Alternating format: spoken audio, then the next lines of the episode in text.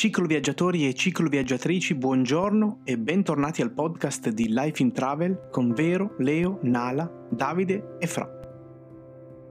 Con lo scorso episodio ci siamo voltati in direzione bikepacking. Abbiamo ospitato Alessio dei cicloslavisti che ci ha introdotti in questo variegato mondo, raccontandoci del suo passaggio dal cicloturismo classico al bikepacking. In questo secondo incontro, in cui tra l'altro siamo tutti insieme, il team al completo, ospitiamo altri due viaggiatori, Matteo della Compagnia del Pignone e Stefano di Esco a fare un giro. Con loro cercheremo di entrare, piccolo spoiler, senza mai veramente uscirne, nell'universo dell'organizzazione di un viaggio in bikepacking. Partendo dalla scelta della destinazione, parlando di tracciatura, di strutture ricettive, di wild camping, passando per utili consigli sulla distribuzione dei pesi e dei volumi, e quindi bilanciamento dei materiali sulla bicicletta, quante scorte di cibo e acqua e soprattutto dove trasportarle per l'autosufficienza di qualche giorno, come lavarsi, come trovare il giusto equipaggiamento. Tutto questo e molto altro in compagnia dei nostri ospiti, che ci permettono di sognare nuovi viaggi, chissà, forse da pedalare in direzione bikepacking. Buon ascolto. Ciao a tutti ragazzi, bentornati sulla pagina Facebook e su quella YouTube di lifeintravel.it. Oggi siamo al secondo episodio della terza stagione di dirette, direzione bikepacking, ecco il titolo di questa nuova stagione che è iniziata la settimana scorsa. E oggi abbiamo due grandiosi ospiti che veramente incentiveranno un sacco delle vostre domande, ne sono sicura, o no Fra? Sicuramente, tra l'altro prima di introdurre gli ospiti diciamo che oggi non siamo solo Vero e il sottoscritto, ma abbiamo tutto il team al completo, dalla cabina di regia Leo, che adesso appare, ecco, una parte di Leo, e il bendo. L'altra mano del team, che sembra in realtà la mano di Leo, ma non abbiamo finto nulla, è tutto vero. Prego Vero, lascio la parola a te per l'introduzione degli ospiti. Sì, allora gli ospiti sono, come vi dicevo, sono due grandi pedalatori. Il primo è il mitico Stefano Scapitta, lo sterratista del Monferrato. Ciao Stefano! Eccolo! Sono alquanto imbarazzato per la presentazione altisonante, vi ringrazio ma immeritata. Comunque no. sono imbarazzato, no, vi ringrazio, ciao a tutti, un piacere essere con voi. Grazie a te Stefano per essere qua con noi. Tra l'altro abbiamo già un commento che appare, ma lo useremo dopo per farti una domanda. Prima introduciamo l'altro ospite. L'altro ospite è Matteo Stefanino, il fondatore della Compagnia del Pignone, di cui anche Fra fa parte. Ciao. Buonasera Matteo. A tutti. Ciao, anche io mi accodo come Stefano, che è una presentazione esagerata. Io inizierei subito a bomba, direi. Sì. Matteo, ho subito una domanda per te. Quando è nata la Compagnia del Pignone e come mai l'avete chiamata Compagnia del Pignone? Allora, è nata nel 2014 circa, il nome, sono sempre stato appassionato di fantasy e quindi ho preso ispirazione da Tolkien con la Compagnia dell'Anello, un gruppo di persone con uno scopo comune, che nel nostro caso è viaggiare e raggiungere il Monte Fato e comunque divertirsi. Forse è più divertente la scelta del logo, che è un animale mitologico, il Dau, che è uno stambecco con entrambe le gambe di destra o di sinistra più corte, anche a rappresentare la nostra grande prestanza tecnica, visto che se il Dau lo toglie dalla sua direzione lo giri, cade. Certo, Francesco lo sa benissimo. Essendo un altro membro fondatore assieme anche a Lele. E quanti siete adesso, ragazzi? Incontabile come numero. Incontabile, ma comunque siamo 9, 8, insomma, una decina, via. Oh, grandi. Ascolta invece Stefano, gira sul web un appellativo nei tuoi confronti che è re di Spagna. E io volevo chiederti se ne avevi già sentito parlare e poi se ci racconti un po' della tua pagina Esco a fare un giro, della tua pagina allora, Facebook. Rey Juan Carlos Scapitas de Andalusia, scusa, dovevo dirlo per il pubblico a casa. Questa è una panzanata di Alessio che ha scritto adesso, che non è, sul web non esiste, però ne vado orgoglioso, anzi, anche questo è immeritato come la presentazione che avete fatto prima. Parlavi sì di Esco a fare un giro, niente, Esco a fare un giro è nato ben prima che io iniziassi a viaggiare in bicicletta, perché sono sempre stato appassionato di viaggi, cioè io appena ho potuto, fin da quando ho preso il primo motorino a 14 anni, l'idea del viaggio, di scappare, ce l'ho sempre avuta, e mi sembrava un nome perfetto per nominare una pagina che si parlasse di viaggi. Ora, all'epoca magari all'inizio mettevo i viaggi in moto, poi da qualche anno sono passato alla due ruote ma senza motore, e niente, Esco a fare un giro in questo momento in bicicletta.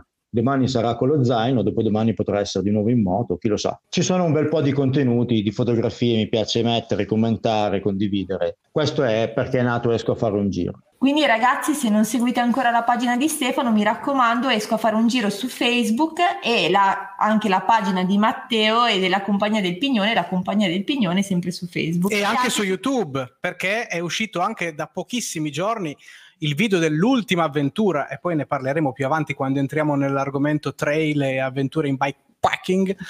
E quindi iscrivetevi numerosi, andate a tartassare di domande entrambi. Saranno siamo felicissimi. Qua. Siamo qua apposta, pronti a dire qualsiasi cosa. Dai, perfetto. Allora, Fra, incominciamo. Partiamo. Allora, piccolo riassunto. La settimana scorsa con Alessio abbiamo introdotto l'argomento del bikepacking, e quindi abbiamo parlato di un cicloviaggiatore che è passato dal cicloturismo classico al metodo del bikepacking. Questa settimana invece vogliamo entrare un po' di più nel dettaglio per parlare di due viaggiatori che anch'essi hanno un trascorso, un passato di cicloturismo classico, poi sono diventati bikepackers anche loro. Con loro non vogliamo parlare delle differenze, perché altrimenti potremmo andare avanti puntate, noi luglio, agosto, magari anche loro hanno impegni, e quindi stiamo sul titolo della serata, cioè come si organizza un viaggio in bikepacking. Noi l'abbiamo pensata in questo modo anche per strutturare un pochettino la serata. Poi io invito anche la chat, se ha delle domande noi più o meno cerchiamo di incanalarle all'interno di questi blocchi che abbiamo pensato. Noi abbiamo pensato che c'è un pre-viaggio e poi c'è un durante il viaggio. Poi ovviamente c'è anche un post-viaggio, perché altrimenti non sareste qui a raccontarcelo. Cioè si spera ci sia sempre un post-viaggio. Parliamo prima del pre-viaggio. Il pre-viaggio che cosa vuol dire? Voi organizzate, è una domanda per entrambi, poi scegliete, fate pari o dispari per chi parte. Voi scegliete la meta perché fate bikepacking, oppure applicate il metodo del bikepacking a una qualsiasi meta? Cioè cosa viene prima? Cosa è più importante su questa bilancia? La scelta della destinazione o la scelta della metodologia di viaggio? Vai Teo, vai pure tu. Ah, io? È impegnativa, vedo come te la cavi poi. Sì, grazie. Allora, io direi che inizio con scegliere la meta, e una volta scelta la meta poi vediamo un po' cosa esce fuori. Ho iniziato a viaggiare in bikepacking da poco, e quindi adesso sono abbastanza affezionato, diciamo, a questa metodologia, e quindi i viaggi li organizzo in bikepacking ormai. Quindi tu scegli la meta e tanto sì, sai che viaggerai in bikepacking, e poi adegui il tuo bagaglio in base alla meta dove andrai, giusto? Esatto. Cioè, diamo per scontato che si parte in bikepacking, dice Matteo, sì, però la meta condizionerà un po' il bagaglio, giusto? Sì, infatti diciamo che se si fa un viaggio in cui si sa che sarà praticamente tutto asfalto, sicuramente il bikepacking è esagerato, diciamo. Se non ci sono sterrati o comunque difficoltà, sicuramente è meglio avere più bagaglio che comodità. Sistemazione, esatto. Perfetto, dai. Tra l'altro tu sei quello che, l'abbiamo ricordato la settimana scorsa con Alessio, sei uno che come me diceva io quella cosa lì non la farò mai. Quando avevi visto, non mi ricordo da chi ti sei ispirato, probabilmente da Alessio o da qualche altro, esatto, viaggiatore. Può essere, proprio lui. Tutti e due. L'obiettivo della tua trasformazione. Vediamo anche delle immagini che scorrono, un po' della Lettonia, che è l'ultimo viaggio grosso che hai fatto, c'ero anch'io, io sono come il prezzemolo. La settimana scorsa Alessio parlava del suo viaggio in Grecia, diceva, ma c'ero anch'io, questo qua. No, qua non c'ero, qui eri a Parigi ed era ancora un viaggio in cicloturismo classico, poi ne vedremo delle belle e delle altre anche. Cioè abbiamo capito che Fra non lavora mai ed è sempre in giro. Esatto, possibilmente sì. Sì, sì. Che invidia Fra. Io sì che sto bene. E Stefano invece? Ma io farei piccolo preambolo comunque sul bikepacking in generale. Secondo me è bellissimo definire il bikepacking come, non sono io che lo invento questa cosa qua, come una filosofia di intendere il viaggio. E come una qualsiasi filosofia secondo me va interpretata, nel senso ognuno è libero poi di interpretarlo come meglio crede. Diciamo che il bikepacking nasce come sua natura più votato a un viaggio in fuoristrada, quindi è un viaggio un po' più avventuroso, comunque con dei problemi tecnici di percorso un po' più, diciamo, evidenti. Ed è questo poi il motivo per cui io sono passato dal cicloturismo classico al bikepacking. E anch'io avevo i miei bei pregiudizi su quelle borse un po' strane, piccole, poco capienti. Però dopo aver fatto un'esperienza di fuoristrada con le classiche borse, ho capito che se volevo divertirmi, viaggiare meglio, perché a me piace molto guidare la bicicletta in fuoristrada, se no non farei questo tipo di viaggi. E le borse precludono molto la guida in fuoristrada, è molto più impacciata la bicicletta. In bikepacking è solo più pesante, ma ha la stessa maneggevolezza di una bici scarica. E quindi da qua il vantaggio. Se tu mi chiedi se scelgo la meta in base al bikepacking o faccio il bikepacking in base alla meta, no, perché io oramai mi piace viaggiare in fuoristrada e va da sé che non potrò cambiare l'assetto della bicicletta finché viaggerò in fuoristrada. Anche se penso che un giorno riattaccherò il portapacchi con le borse per determinati viaggi. Io lo dico sempre, c'è un fratello che abita in Olanda, sono già andato a trovarlo una volta, penso che tornerò quel giorno, probabilmente farò l'Eurovelo 15 per intenderci, lì probabilmente rimetterò le borse perché col portapacchi, perché sono infinitamente più comode e più pratiche, molto più facile da caricare.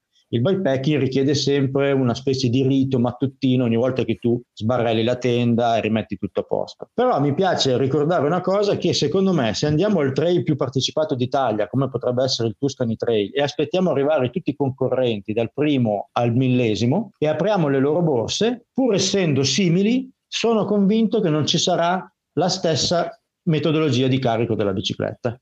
Ed è per questo che dico che il bikepacking è a libera interpretazione ed è in continuo, questo lo diceva anche Alessio, io non voglio definirmi un esperto, però insomma ho già viaggiato parecchio, non penso di avere mai avuto le cose sistemate nello stesso modo, anche se ci sono, poi magari lo vedremo durante la serata, delle linee guida da seguire. Poi ognuno in base alle proprie esperienze, in base anche proprio al proprio viaggio, metterà e stiperà i propri accessori, il proprio bagaglio, come meglio crede nella maniera più pratica possibile. Ma quindi Stefano, mi viene subito da chiederti, il tuo bagaglio cambia anche da un giorno all'altro o solo da un viaggio all'altro? Cioè in senso, ogni mattina tu hai detto che è un rito rifare le borse, ma quindi le rifai sempre diverse o no io parlavo proprio nel ok no, forse mi sono espresso male, nel senso tu ogni volta metti che arrivi, piazzi la tenda, quindi monti il campeggio, togli le cose, tiri fuori le cose da me, i pentolini, le cose per mangiare, al mattino dovrai di nuovo stipare tutto e questo diventa un rito, cioè tu ogni giorno rifai quello che hai fatto il giorno della partenza,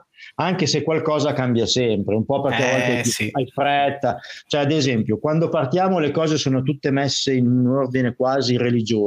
L'ultimo giorno prima di tornare a casa praticamente cacci dentro la qualsiasi, basta tornare a casa e infatti spesso qualcosa rimane sul campo. Ok, allora qua mi torno perché hanno detto le stesse cose anche Alessio e Fra la scorsa settimana. Confermiamo l'esplosione della sera e il ricompattamento, almeno tentato, che si fa al mattino prima di ripartire, e anche l'arte di provare a mischiare da una parte e dall'altra più o meno quello che capita, e poi impari, lo dicevamo proprio la settimana scorsa, impari a fare le borse la sera prima di fare l'ultima tappa, almeno a me capita sempre così, non so se voi confermate, io la sera prima di tornare a casa, che poi ti dimenticherai per il prossimo viaggio e dovrai rifare tutto da capo, più o meno è così. Esatto, per tutti, esatto.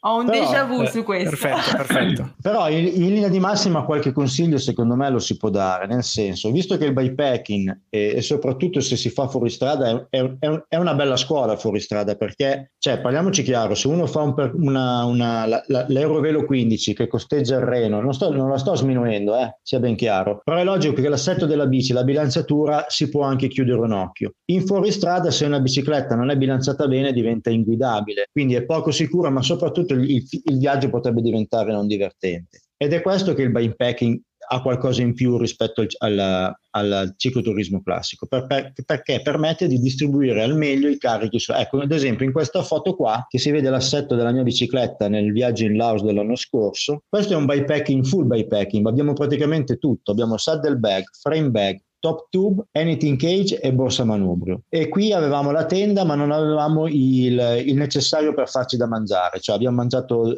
sul posto, locande, ristorantini, a volte anche averle trovati, quelle cose lì. E diciamo che lì, ad esempio, un buon modo per cominciare a caricare la bicicletta, quasi tutti i cicloviaggiatori l'hanno fatto, sia bikepacker che cicloturismo classico, di fare la classica foto con tutto prima di essere messo nelle borse, ok? Chi è che non ha fatto quella fotografia lì almeno una volta nella vita? Matte alza la mano, sottotitoli. Non puoi farmi fare queste figure così in diretta. Vabbè, mettiamo che a parte Matteo molti altri l'abbiano fatto, o comunque vabbè, però penso che le metterà la roba sul letto prima di buttarla cioè le guarderà cosa butta, o prende le cose dal cassetto a caso. No, quello te lo concedo di farlo. Quello te lo concedo. Okay. Partendo dal presupposto che tutte quelle cose che abbiamo messo sul letto saranno le cose indispensabili, e spesso ce ne sono sempre di più, anche col bikepacking succede, diciamo che bisognerebbe cercare di mettere le cose più pesanti nella frame bag, in modo da poter tenere il peso e le cose più pesanti sul baricentro centrale e il più possibile in basso della bicicletta. Ad esempio io lì cerco sempre di steppare il kit d'emergenza, che tra ferri, smagliacatena e accessori vari pesa, non dico che arriva a pesare il chilo, ma già un bel bozzo di peso va lì. Lo stesso nella borsa, nella saddle bag, quella posteriore, che spesso tanti lamentano che poi ondeggiano, le cose più pesanti vanno messe dentro la sacchetta per prima. Io poi un'altra cosa che faccio, ma non solo io, sono in tanti a fare, è di stipare le cose nella saddle bag all'interno di altre piccole sacchette, in modo da avere più scomparti, che poi torna utile nel momento in cui noi andremo a mettere della roba umida o sudata o bagnata dopo la pioggia all'interno della stessa sacca, non bagnando anche tutto il resto. Però ripeto, le cose più pesanti, come potrebbero essere, non so, un paio di scarpe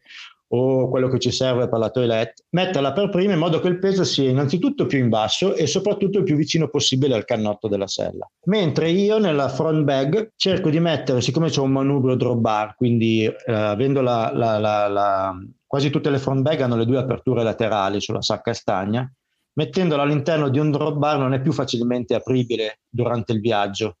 Quindi tendo a mettere delle cose che mi serviranno solo alla sera, potrebbe essere il sacco a pelo, potrebbe essere il cambio pulito, potrebbe essere il materassino, perché almeno so che in quella borsa lì c'è della roba che durante il giorno non mi serve, mantelline, gambali, barrette, tutto il resto cerco di stiparlo in posti più accessibili e facili da raggiungere. E sugli anything cage, quelli che sono i supporti che si attaccano alla forcella, come si vede in questa foto, in quella sacca arancione c'era la tenda, e dall'altra parte a volte metto dipende dall'ingombo, dal tipo di viaggio, da quanti giorni sto via, ci possono stare altri domeni piuttosto che il materassino, sacco a pelo, se non l'ho messo nella dry bag sotto il manubrio. Poi questo ricordiamo che è un settaggio precedente al tuo ultimo probabilmente, o quello che hai usato in Laos, perché questo sì, è ancora dei viaggi della Spagna, della triade dei viaggi della Spagna, e poi quella magari hai cambiato qualcosa nel frattempo. In quella foto in particolare eravamo in Andalusia, qui siamo a Guadix, in inverno, c'era anche Matteo in questo viaggio, che è stato il suo ultimo viaggio con una bicicletta in cicloturismo classico, che penso che non dimenticherà più, perché è stato il suo battesimo al fuoristrada pesante. Sì, quella Matte, che mi ha fatto cambiare filosofia di viaggio. Esatto, raccontacelo in breve che cosa è capitato. No, praticamente quello è stato anche il mio primo viaggio completamente fuori strada. Prima viaggiavo solo su asfalto e avevo una Surly, una Midnight Special, e con le borse classiche, quindi portapacchi, le due borse laterali e il borsino davanti. Solo che mi sono accorto fin da subito che per il tipo di viaggio ero abbastanza, diciamo, limitato, perché ero sbilanciato, facevo fatica a entrare nei sentieri, perché toccavo con la borsa la pietra, toccavo la pianta, Poi spingere in salita fuoristrada una bici con le borse laterali è una cosa che ve lo raccomando. E quindi ho detto, boh, basta, torno, vendo la bici, ne compro un'altra e inizio a viaggiare anch'io in backpacking. Anche perché dopo così quel viaggio ho scoperto la bellezza del fuoristrada. Prima facevo praticamente sull'asfalto. Però facevi anche mountain bike, perché comunque sei venuto a Raduno Life in Travel e sei uno tosto. Sì, comunque io aggiungerei che lo facevo male, perché mi sono anche rotto una costola cadendo dalla mountain bike, quindi... Beh, sicuri questi raduni. C'è il Bendo che è terrorizzato da questa battuta. No, vabbè. Facciamo pubblicità al nostro spacciatore di felicità, cioè il nostro spacciatore di biciclette di tutti e tre, mio, di Matte e di Stefano, e il ciclista di Alessandria, che tra l'altro è stato molto contento di questo tuo cambio di stile, perché hai fatto un acquisto repentino di due biciclette, sì, una vicino all'altra. Mezzo negozio è mio adesso, sono io che lo finanzio. Ecco Marco, quindi ricordati di Marte. Perfetto. Vogliamo leggere qualche commento prima di passare al dettaglio? Qua ci siamo già inoltrati nella distribuzione di pesi, perché il re di Spagna Scapitta è lanciatissimo. Aspettila. No, io volevo essere terra a terra, cioè se andate in aereo, in macchina, cosa, tu sei già partito con la distribuzione dei pesi. Sei qua si vede il livello, scusami, di scusami. No, ma che scusami, va benissimo. No, leggiamo qualche commento, poi ci spostiamo nella zona organizzazione proprio pratica del viaggio, logisticamente parlando. Chiediamo alla regia di leggerlo, perché io da qua assolutamente anch'io. No. Okay, Davide chiede, prenoto una domanda, come curate l'igiene personale nei lunghi viaggi in bikepacking con pernottamento in tenda in zone non servite? So che la domanda può apparire banale, ce la fanno tutti quelli che devono organizzare e decidere il livello di organizzazione del viaggio, quindi la domanda, ragazzi, vi ripeto, come curate l'igiene in bikepacking durante il vostro viaggio con pernottamento in tenda in zone non servite? Allora, qua l'esperto è sicuramente Stefano, perché io le notti wild, nel senso, le faccio, però le inframezzo con strutture che siano campeggi o alberghi, quindi insomma l'esperto del wild è Stefano. Allora, è Stefano. Beh. Io viaggio da solo, quindi potrebbe essere già una mezza risposta.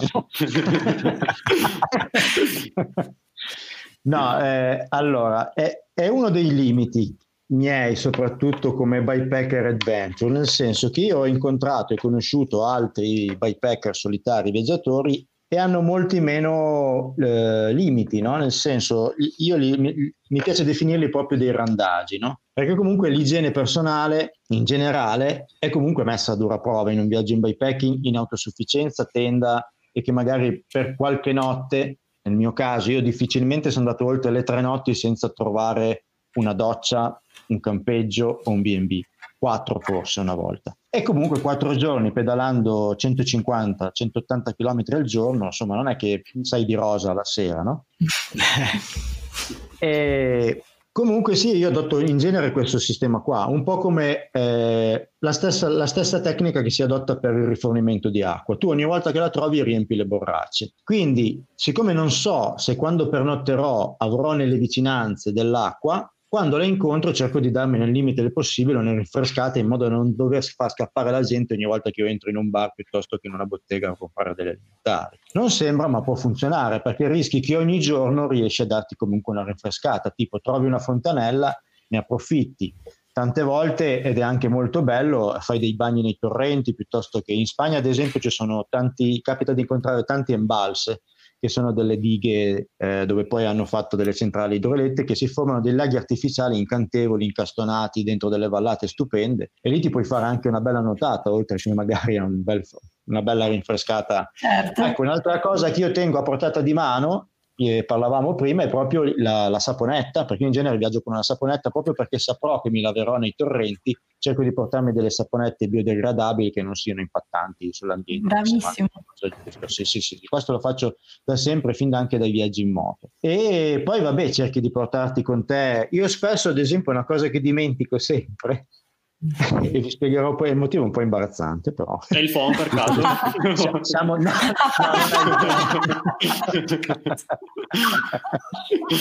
dimentico sempre la carta igienica, perché io tendenzialmente, se posso, vado al bar, capite, insomma, cioè, perché non sono proprio randaggio, anche per quanto sono un avventuriero cerco sempre un minimo di comfort, però poi siccome mi ricordo che non l'ho presa mi attrezzo in viaggio, perché ovviamente non è che si scappa, posso aspettare di trovare un bar, no? Però ripeto, la tecnica è un po' la stessa del reperimento dell'acqua da bere, cioè quando hai la possibilità di rinfrescarti falla, perché sennò rischi che passano 2 o 3 giorni poi veramente faresti fatica ad avere un minimo di rapporto sociale quando incontri qualcuno. Quindi è capitato di lavarsi, non so, 30 volte in un giorno, 20 volte in un giorno? No, vabbè, diciamo, vabbè, è logico, io più o meno ho la mia autonomia per essere sopportabile, un'autonomia di un po' di ore, diciamo che oltre le 10 ore comincia a diventare pesante, però a volte non nascondo che è successo che sono passati 2 giorni senza fare una doccia, ma al di là del fatto che tu possa essere nauseabondo per chi ti incontra, è proprio anche quasi una stanchezza in più, lo sappiamo tutti che una doccia ci rigenera, e andare a dormire nel sacco a pelo dopo che hai sudato tutto il giorno, magari viaggiando in fuoristrada, sei anche sporco di polvere e tutto, insomma, io se trovo una pozza, una volta mi sono lavorato in un abbeveratoio delle mucche, una volta in un torrente, una volta addirittura in una pozzanghera di acqua che pareva limpida, poi non sapevo cosa c'era dentro, però era sempre meglio che andare a dormire in quello stato, cioè purtroppo viaggiando in fuoristrada in zone remote, come mi è successo anche sui Pirenei, dove per giorni non ho incontrato un villaggio, o quando lo incontravo non era ora di sera, quindi dovevo andare oltre. Purtroppo questo accade. Poi ci sono zone anche molto più remote della Spagna, quindi però ripeto, l'igiene personale poi comunque va curata, perché potresti anche poi avere dei problemi che potrebbero anche pregiudicare il viaggio. Ad esempio, certo, l'acqua sempre devi tenere, oltre alla dose per mangiare, per la colazione, bere la notte, un minimo per lavarti i denti, devi sempre fare calcolare un po' tutto, e questo è il bello anche del bikepacking, che devi sempre centellinare un po' tutto. No, non hai mai usato tu, Stefano, le salviettine quelle umidificate? Sì, quelle le porto dietro, ma penso che saprai anche tu che non è proprio il massimo, è un po' come profumarsi senza fare la doccia, quindi le porto dietro perché servono, però forse a volte ti senti peggio dopo che hai passato le salviette che prima.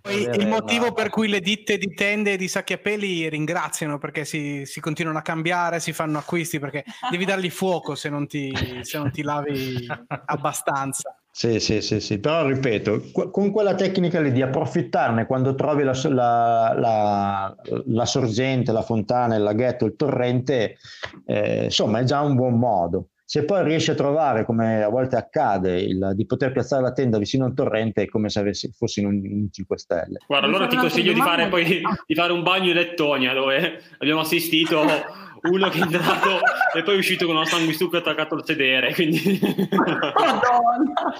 Quello c'è successo in Laos, a Gianni hanno morsicato le sanguisughe, sì. Vabbè, ed è riuscito a toglierle senza problemi? Ma Gianni è un randaggio.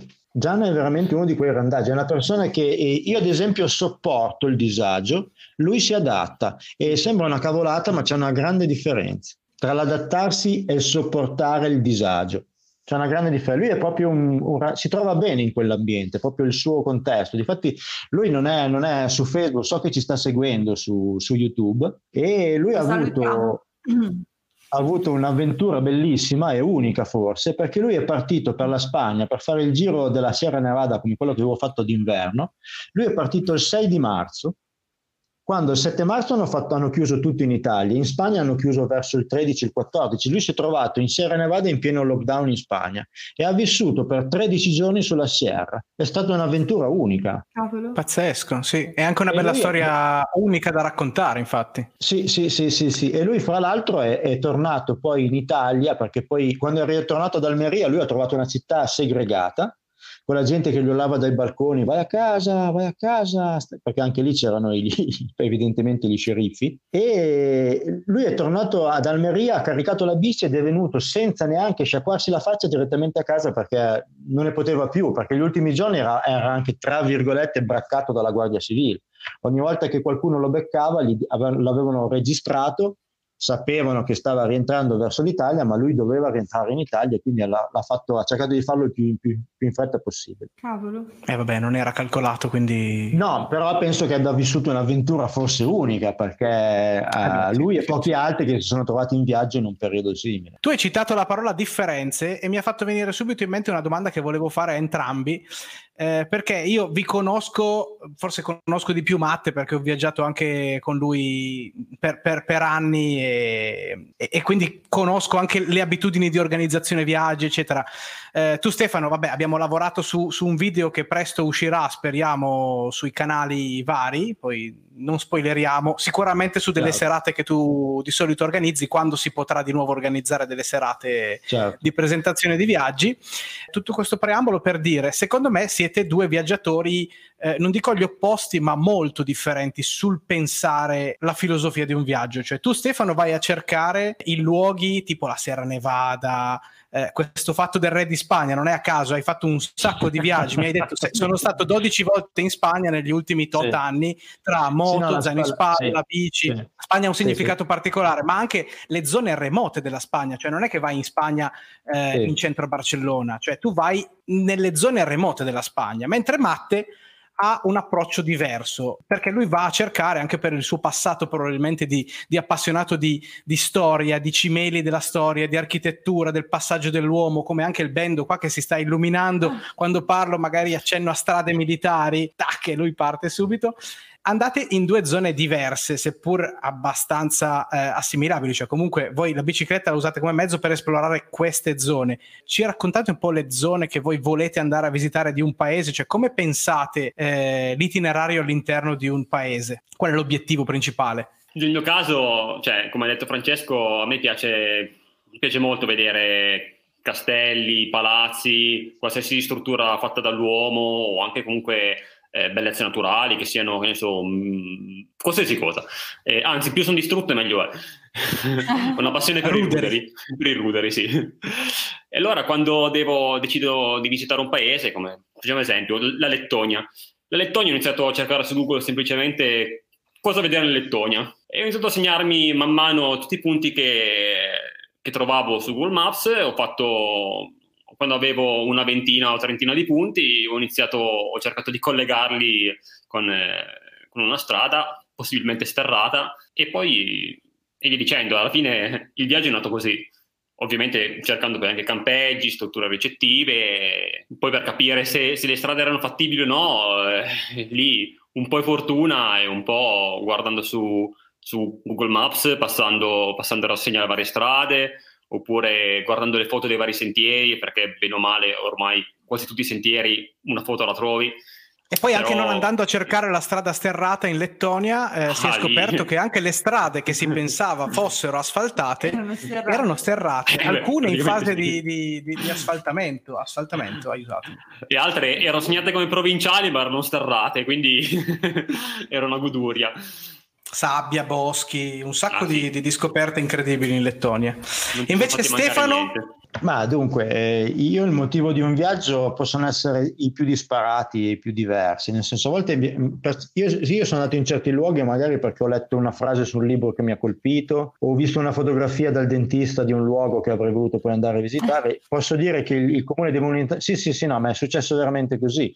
Io sono andato in Laos la prima volta perché ho letto un libro di Terzani, raccontava della tomba dello scopritore di Angkor, che è poi morto di malaria lungo il fiume Nankam vicino a Luang Prabang. Ho detto io voglio andare a vedere questa tomba e da lì sono andato in Laos nel 2009 con lo zaino. Però la Spagna forse c'è un filo molto più profondo, perché ci sono stato non solo in bicicletta ma ci sono stato tante volte con la moto, e la prima volta ci sono stato che ero bambino, mi avevano portato i miei un capodanno. Forse lì il seme è germogliato. E lo dicevo anche con Francesco l'altra volta, io abito in un quartiere di Valenza che è stato costruito sotto la dominazione spagnola, quindi probabilmente c'è un ricorso storico e la Spagna poi è un posto ideale in Europa per sfamare la mia voglia di deserto, di pietre e di polvere, perché io sogno l'America Latina, quindi la Bolivia, il Cile, l'Argentina, e la Spagna è qua. la posso toccare con mano. Sicuramente, a differenza di Matteo, a me piace molto la natura, io cerco il contatto con la natura il più possibile poco abitata, ma non disabitata, nel senso, di sicuro non mi piace la calca, non mi piace la gente, non mi piace le normali rotte turistiche, ma non perché sono snob o... Proprio mi sento bene quando attraverso delle zone selvagge, e questa è stata la traversata che ho fatto nel 2015 dei Pirenei, ha lasciato un segno profondissimo. Ho capito che quello sarebbe stato il mio modo di viaggiare in bicicletta, e mi piace proprio iniziare a pedalare al mattino e smettere alla sera, cioè proprio... Per alcuni è inconcepibile, per me invece è un motivo di soddisfazione. Mi piace proprio il senso dell'attraversare, cioè raggiungere l'orizzonte ogni giorno. E la Spagna in questo è fantastico perché è una cosa unica in Europa, ha un problema di spopolamento delle zone interne che non c'è nessuno, e purtroppo questo è un problema per la Spagna, ma per un bikepacker come me è fantastico. Perché ti senti veramente un Don Chisciotte. E infatti anche noi qualche anno fa abbiamo avuto la fortuna di andare proprio nella Castiglia e la Mancia e nel nord dell'Andalusia, e abbiamo avuto la tua stessa sensazione, veramente un sacco di trail sterrati. Ho la pelle d'oca, Veronica, perché io mi ricordo che vi seguivo e foto che ho visto del vostro viaggio, e poi sono stati il motivo dei viaggi che ho fatto di nuovo dopo. Cioè io in Spagna ci tornerei sempre. È vero che probabilmente, quasi sicuramente ad agosto tornerò, è stata una scelta obbligata in questo caso perché io volevo andare in Marocco quest'anno. Poi purtroppo adesso è ok che probabilmente il lockdown sarà finito e probabilmente sarebbe anche possibile andarsi in Marocco, solo che anche il lato economico si fa sentire in questo momento, e ho calcolato che con quello che avrei speso per il volo probabilmente avrei fatto la vacanza in Spagna o quasi, quindi mi sto documentando per attraversare proprio una delle zone meno popolate della Spagna. Fantastico, non vediamo l'ora di vederti allora sulle strade di Spagna un'altra volta, ma con un'altra avventura inedita. Oramai se mi hanno soprannominato così devo tenere fede al soprannominato. Oramai non puoi scappare da quel personaggio lì, Poi Valencia, quando hai tirato fuori questa cosa. Bravo. Sei incoronato. Sì, per forza. Per non trascurare la chat, direi che se abbiamo qualche commento, perché ce ne sono veramente tantissimi, continuo a vedere scorrere, ma non riesco a leggere per limiti fisici palesi, quindi chiederei alla regia di aiutarci. Sì, mi sono perso anch'io perché veramente ce ne sono un sacco. Sul fatto della distribuzione dei pesi di cui ha parlato Stefano, c'è Alessio che scrive che il posto per la seconda scarpa lo devo sempre trovare, e questa è fondamentale per lui. Vai. C'è una domanda, io l'ho vista adesso, magari l'ha vista anche Leo, che è un ragazzo che chiede per le provviste col bikepacking, che è uno dei grossi problemi che trovo sempre anch'io. Vado a recuperarla, rispondi intanto allora, visto che hai fatto... Ti fai la domanda e ti dai la risposta, dai. L'ho vista così ed effettivamente è una domanda molto... Guarda, è veramente... Dunque, il problema del bikepacking, e in questo questo io e Matteo siamo uguali, il cibo. Cioè il nostro problema del viaggio è il cibo. Lui forse di più, perché io sono un po' un cammello. Sì, solo che io sono in grado di mangiare tanto al mattino e andare avanti per 7 ore. Lui invece deve mangiare ogni ora. Ogni ora no, però comunque siamo lì. E il problema è che se io non mangio poi faccio veramente fatica. Stefano in Andalusia mi ha visto in carenza di cibo e non riuscivo a tenere i 15 km/h in pianura su asfalto. Anche noi ti abbiamo visto sull'Adamello, Matteo, e a Cipicchia stavano chiudendo per fallimento e mangiato tutto. E ricordo anche una mitica traversata da Asti a Mantova per il BAM del 2019, in cui pedalasti tutta la notte per 295 chilometri, e c'è una foto bellissima che io non ho preso perché comunque altrimenti mi negheresti l'amicizia sia sui social che anche nella vita, della tua faccia sconvolta, ma con la foto di tutta la lista che tu ti eri meticolosamente appuntato di tutte le cose che avevi mangiato e bevuto, ma era una cosa pazzesca, era l'approvvigionamento di qualche giorno di una persona normale. E niente, questo per introdurre il fatto che entrambi siete tu forse più mangiatore e invece Stefano cammello, diceva. Prego, ti lasciamo continuare, Stefano. Sì, no, infatti, perché mangiamo la stessa quantità di cibo, perché noi in Spagna c'è stata una pseudo sfida dove l'ho messo in crisi in un ristorante alla sera, però lui ha bisogno proprio di un, ma anche quello fa parte di una tipologia di metabolismo, probabilmente di testa. Lui deve continuare a mangiare, mentre io tendo ad accumulare e far durare la riserva. Lo stoccaggio del cibo in bikepacking è veramente un problema. Io devo fare un preambolo, io non sopporto barrette, roba liofilizzata, checker, così, cioè proprio non li sopporto, non lo facevo quando correvo, men che meno adesso, tanto più che quando in Spagna si mangia anche benissimo, fra le altre cose. Mamma mia, hai proprio ragione. E quindi non c'è altra soluzione, io questo l'ho fatto poi nel viaggio in Spagna sulla Sierra Nevada a Natale. Siccome lì sapevo che avrei dovuto fare 4-5 giorni in autosufficienza totale, è lo zaino su cui stoccare il cibo, anche se poi può dare fastidio e tutto, però se è per sopravvivere, perché ci sarebbe la possibilità di mettere tipo, avevo visto delle cose interessantissime che aveva fatto la Lucy, aveva fatto delle sacche da mettere al posto dei portaborraccia a borsetta che si attaccano sul manubrio proprio per stoccare il cibo. Però non è una soluzione che a me piace, perché l'avantreno, e questo magari potrebbe essere poi un argomento di cui volevamo parlare, l'avantreno nel bikepacking è sempre troppo pesante, soprattutto in fuoristrada, per quella famosa distribuzione dei pesi, ve la meno sempre, che la bici deve essere il più equilibrata possibile, quindi andare a mettere anche il cibo attaccato al manubrio, la bici poi diventa inguidabile. Allora alla fine io ho optato per lo zainetto, che può essere o uno zainetto diciamo tipo da freeride, quindi un buono zaino di qualità, oppure all'occorrenza anche quegli zainetti che chiusi sono grossi, che stanno in una mano, che tu li prendi solo quando stocchi il cibo per la sera e magari pedali solo 2 ore con lo zainetto sulle spalle e non tutto il giorno. Però lì dipende sempre dai giorni che tu hai di autonomia. Se tu devi avere l'autonomia solo per la notte è una cosa, se tu devi avere 3 giorni di autonomia di cibo devi per forza portarti lo zaino in spalle per tutto il viaggio. Da quanti litri lo consiglieresti, Stefano, per 3-4 giorni di autonomia? Io ho uno zainetto che uso quasi sempre. Prima che mi dessi al bikepacking avevo già questo zainetto qua, è uno zainetto che avevo comprato, è uno zainetto da 10-12 litri, e cerco di poi cerchi di prendere dei cibi che magari più che voluminosi siano calorici, cioè magari io ad esempio salame e formaggio è un classico, e già con quello fai tanta strada, poi un po' di roba dolce. Mi piacciono anche molto le minestre, le zuppe da fare, ci sono quelle sia già pronte che però sono più pesanti perché sono le scatole con già il liquido, oppure quelle liofilizzate dove però poi tu devi portarti l'acqua dietro, quindi non è che cambia molto la differenza, anzi forse è meglio prendere tipo un esempio classico, la zuppa di fagioli della Knorr nel barattolo, perché tanto poi l'acqua dovresti metterla, se prendi quella liofilizzata non è che cambia molto e l'acqua te la tieni per bere, tanto una volta che la zuppa l'hai mangiata non pesa più.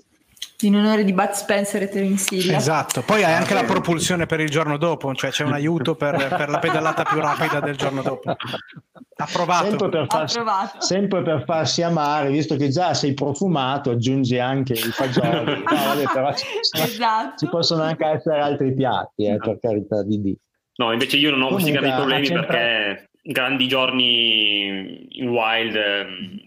Diciamo che comunque punto d'appoggio ce ne sono sempre durante i miei viaggi, quindi può capitare sì che magari ti devi portare il pranzo, la cena, però poi comunque il giorno dopo un posto dove fare rifornimento si trova.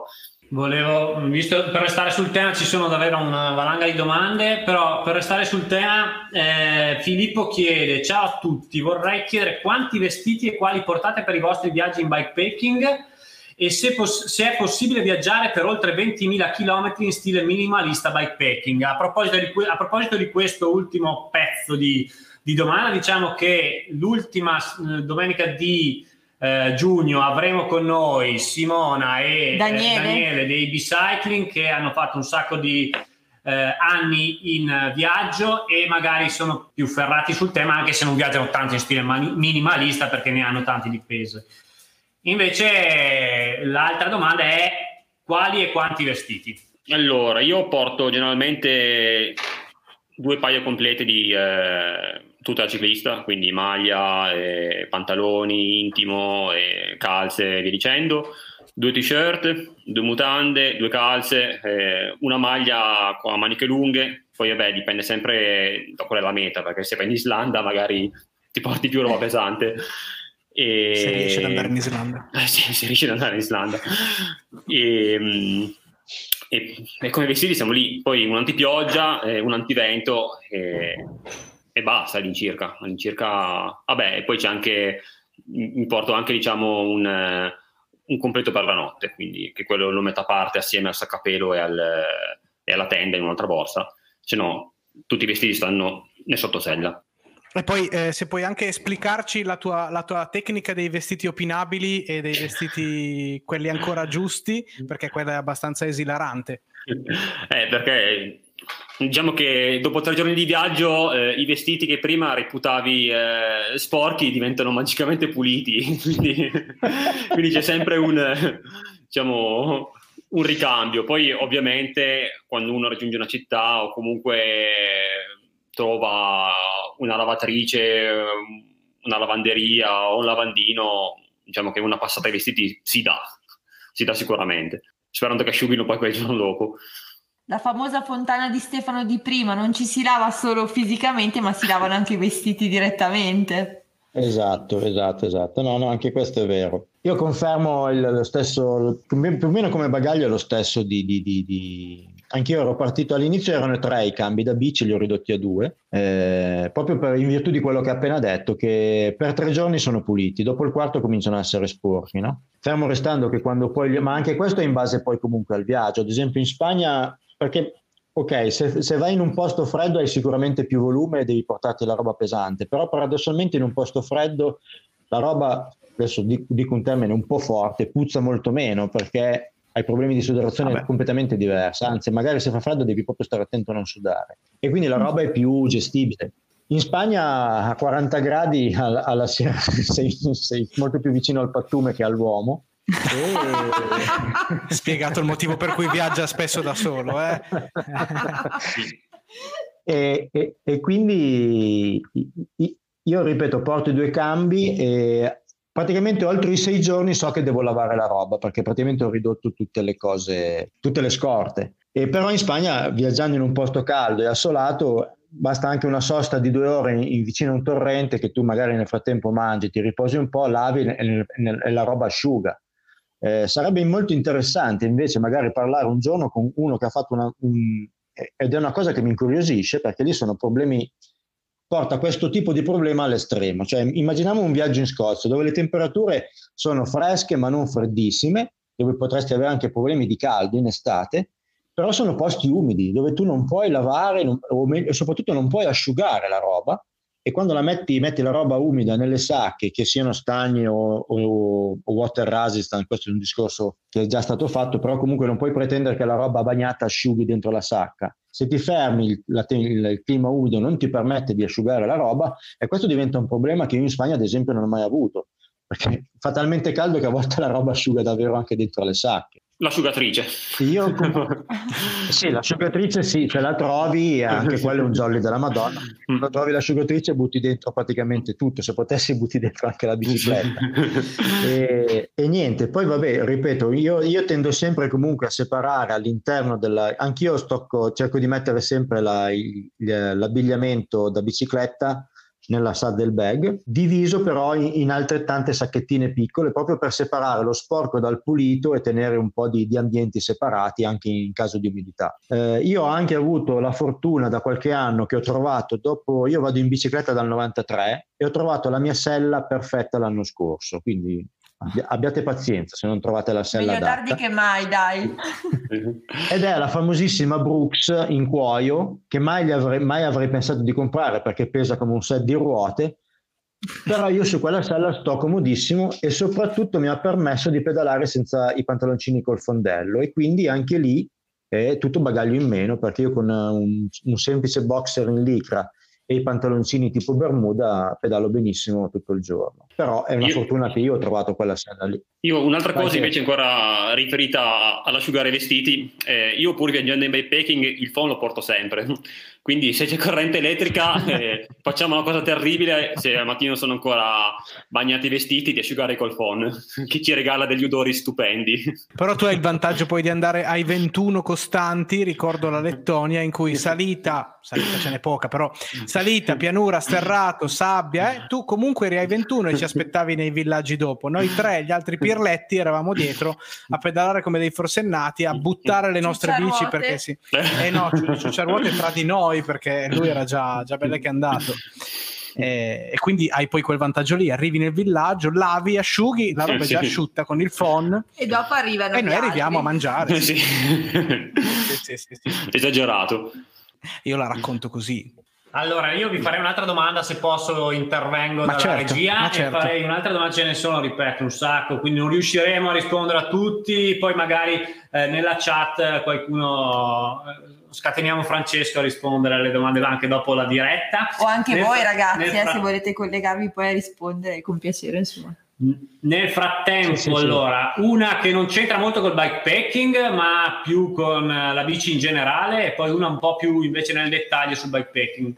Jacopo chiede: spiegatemi una cosa, non avete male al sedere dopo qualche giorno? Vabbè, Stefano ha appena risposto, ha trovato la bici perfetta, la sella perfetta, è la B17 della Brooks, giusto? No, io c'ho la Swift. Ah ok, è l'altra di poi. E quindi tu hai risolto così il problema delle vesciche, diciamo. Sì. Fra, Matteo? Ma io fortunatamente, tolti i primi anni, poi non ho mai più avuto grandi problemi di male a sedere. Come sella anch'io ci ho messo un po' a trovare la mia, adesso mi trovo bene con la C17 della Brooks. Prima avevo anche una sella della Specialized, la Power mi sembra, e anche con quella mi trovo parecchio bene. Appunto, fortunatamente magari il primo giorno c'è un po' di male, però poi mi abituo abbastanza in fretta e non ho mai patito grandi dolori. Sì, forse Jacopo devi trovare ancora la tua sella giusta, o forse devi resistere, perché anche a noi è capitato tante volte di farci la vescica, poi arriva il callo e alla fine vai liscio, insomma. Però sicuramente la sella è importante. Poi comunque, allora, vesciche è un problema, sì, però il male al culo, diamo proprio il nome al male al culo, bisogna chiamarlo così. Il male al culo è parte del viaggio, perché altrimenti vuol dire che non hai viaggiato a dovere. Cioè... No, io devo interromperlo, Fra, non si può dire male al culo in diretta. Ma abbiamo ospitato, mi sono schiacciato le ossa ischiatiche, devi dire in realtà. No, abbiamo ospitato lo Zando, quindi possiamo dire male al culo. No, e allora il male al culo, tra l'altro c'è un bellissimo video degli organizzatori del BAM che con un voice over, una narrazione sotto che parla proprio di questa cosa. Il male al culo credo che vada messo in conto nei primi 5-10 chilometri della ripartenza di ogni giorno, perché confermatemelo anche voi, è una tragedia quando riparti, qualsiasi sella tu abbia, perché comunque il corpo si riposa e poi lo rimetti a contatto con la sella. Però poi almeno anch'io ho trovato la Brooks, siamo tutti brooksisti, ma nessuno è pagato per dirlo, e non raschiamo i denti durante la notte. Vabbè, questa è una battuta per i medici. Brooksismo è un problema di chi raschia. È il figlio di un medico che parla. Non la capivo. Esatto. No, tutti quanti abbiamo la Brooks C17 o B17 che sia, o Swift, Stefano? Sì. Almeno adesso che abbiamo trovato la nostra sella siamo a posto, però comunque soffriamo per i primi chilometri, quello va messo in conto. Con le vesciche invece credo che sia anche un problema di fondello, può essere. Sì. Ma dunque, adesso scherzi a parte, effettivamente trovare la sella non è facilissimo, perché lo si vede spesso questa domanda un po' su tutte le pagine Facebook che parlano di ciclismo in generale, non solo di cicloviaggio. E non è facile neanche dare un consiglio, perché penso che sia come il guanto, come la scarpa, cioè devi trovare la tua sella e devi avere la fortuna di trovarla, perché purtroppo non è che ne puoi testare. Io ad esempio ho avuto delle selle che per i primi mesi mi sembravano delle poltrone, poi sono diventate insopportabili da starci seduto sopra. Non so da cosa dipende.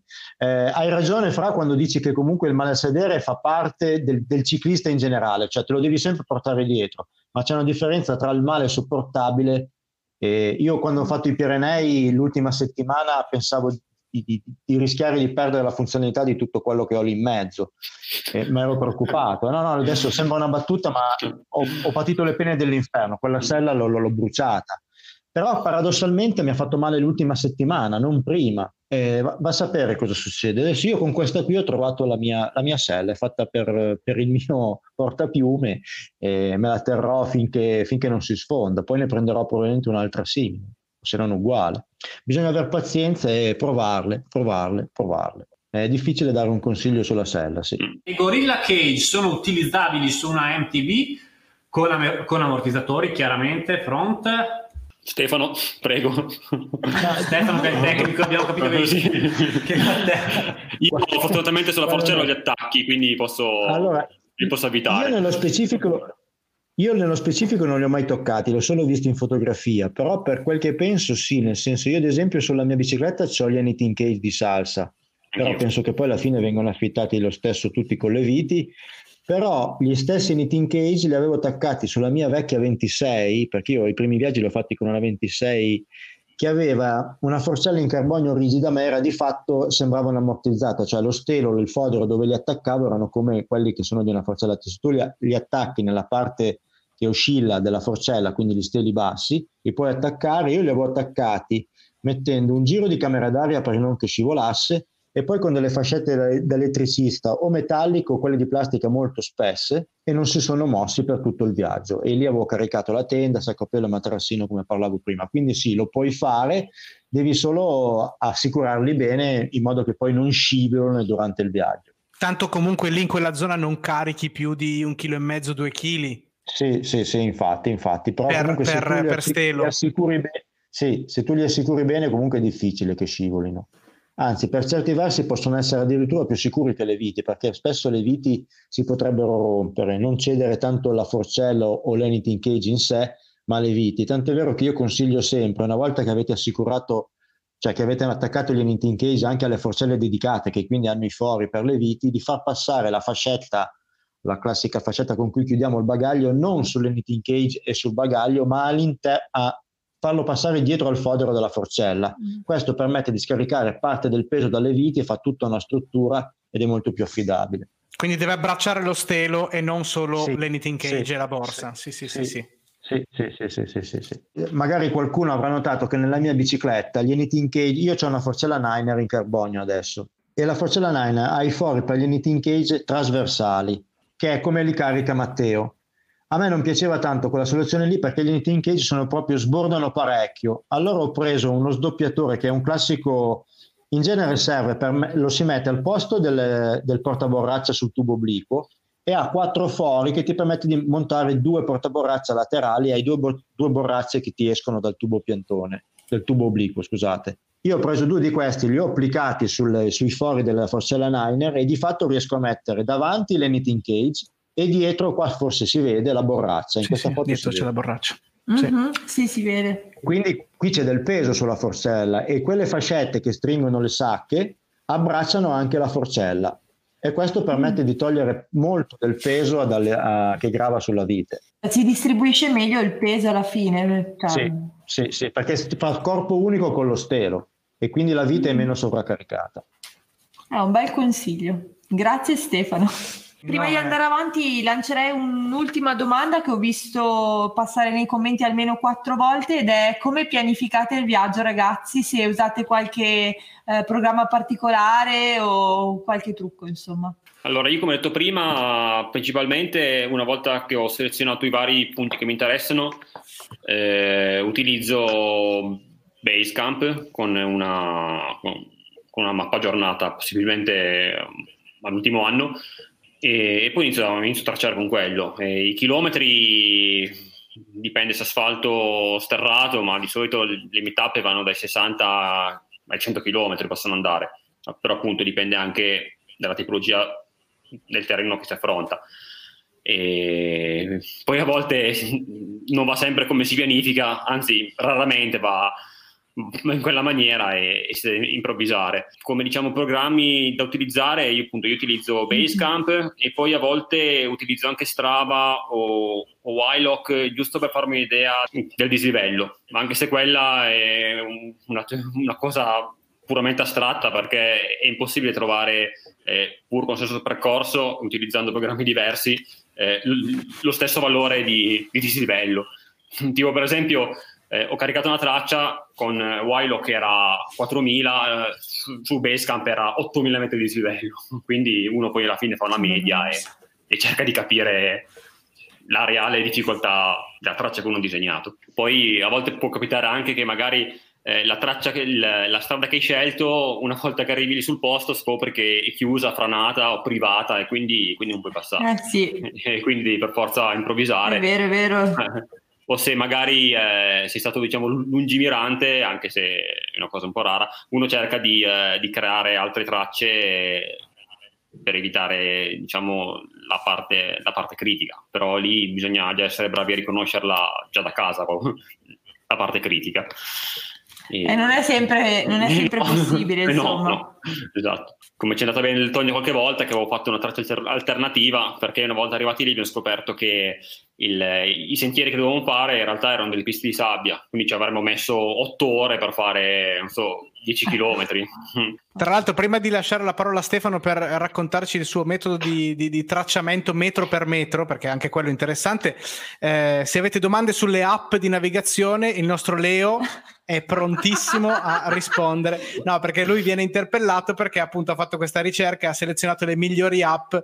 La cosa più interessante da dire è che, e ce l'ha detto anche l'altra sera in un'altra diretta che abbiamo seguito tutti quanti, che non esiste l'app perfetta, quindi ognuno, non vogliamo dare delle linee guida, usate quell'app per forza, oppure usate Basecamp, usate quello o quell'altro. Sono esperienze personali, quindi bisogna un po' provarle tutte e poi non tutte, provatene un po' e poi scegliete quella che trovate, che reputate migliore, perché comunque più o meno fanno quasi tutte le stesse funzioni. Sì, è stato bello perché Leo ha parlato 3 ore e poi è uscito quella frase finale e noi abbiamo apprezzato molto l'uscita, ognuno.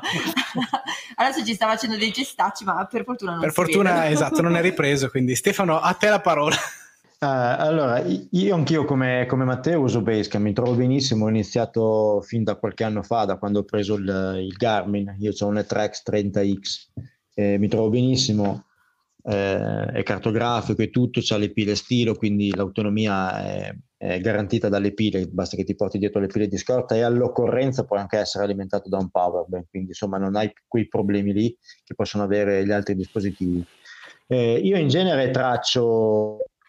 uso Basecamp come una cartina cartacea, nel senso, se devo prendiamo per esempio quando ho fatto la Transiberica, che da Leon ho fatto Leon, sono andato in Portogallo, sceso a Granada, poi da Granada a Barcellona, la apro come fosse una mappa cartacea e inizio a tracciare e faccio una prima traccia, una bozza, poi comincio a ricontrollarmela nel dettaglio, cerco di capire, perché purtroppo adesso, ad esempio, quest'anno ho una cartina aggiornata della Spagna, all'epoca ne avevo scaricata una da Open Street, che però non mi dava le curve di livello, e quindi era veramente un problema. Prima perché io caricavo la traccia e non avevo modo di sapere ogni 100 km quanto dislivello facevo, e soprattutto non vedendo le curve di livello non riuscivo a capire quanto potevano essere ripide le salite, e lì ci sono state delle sorprese non da poco poi nel viaggio.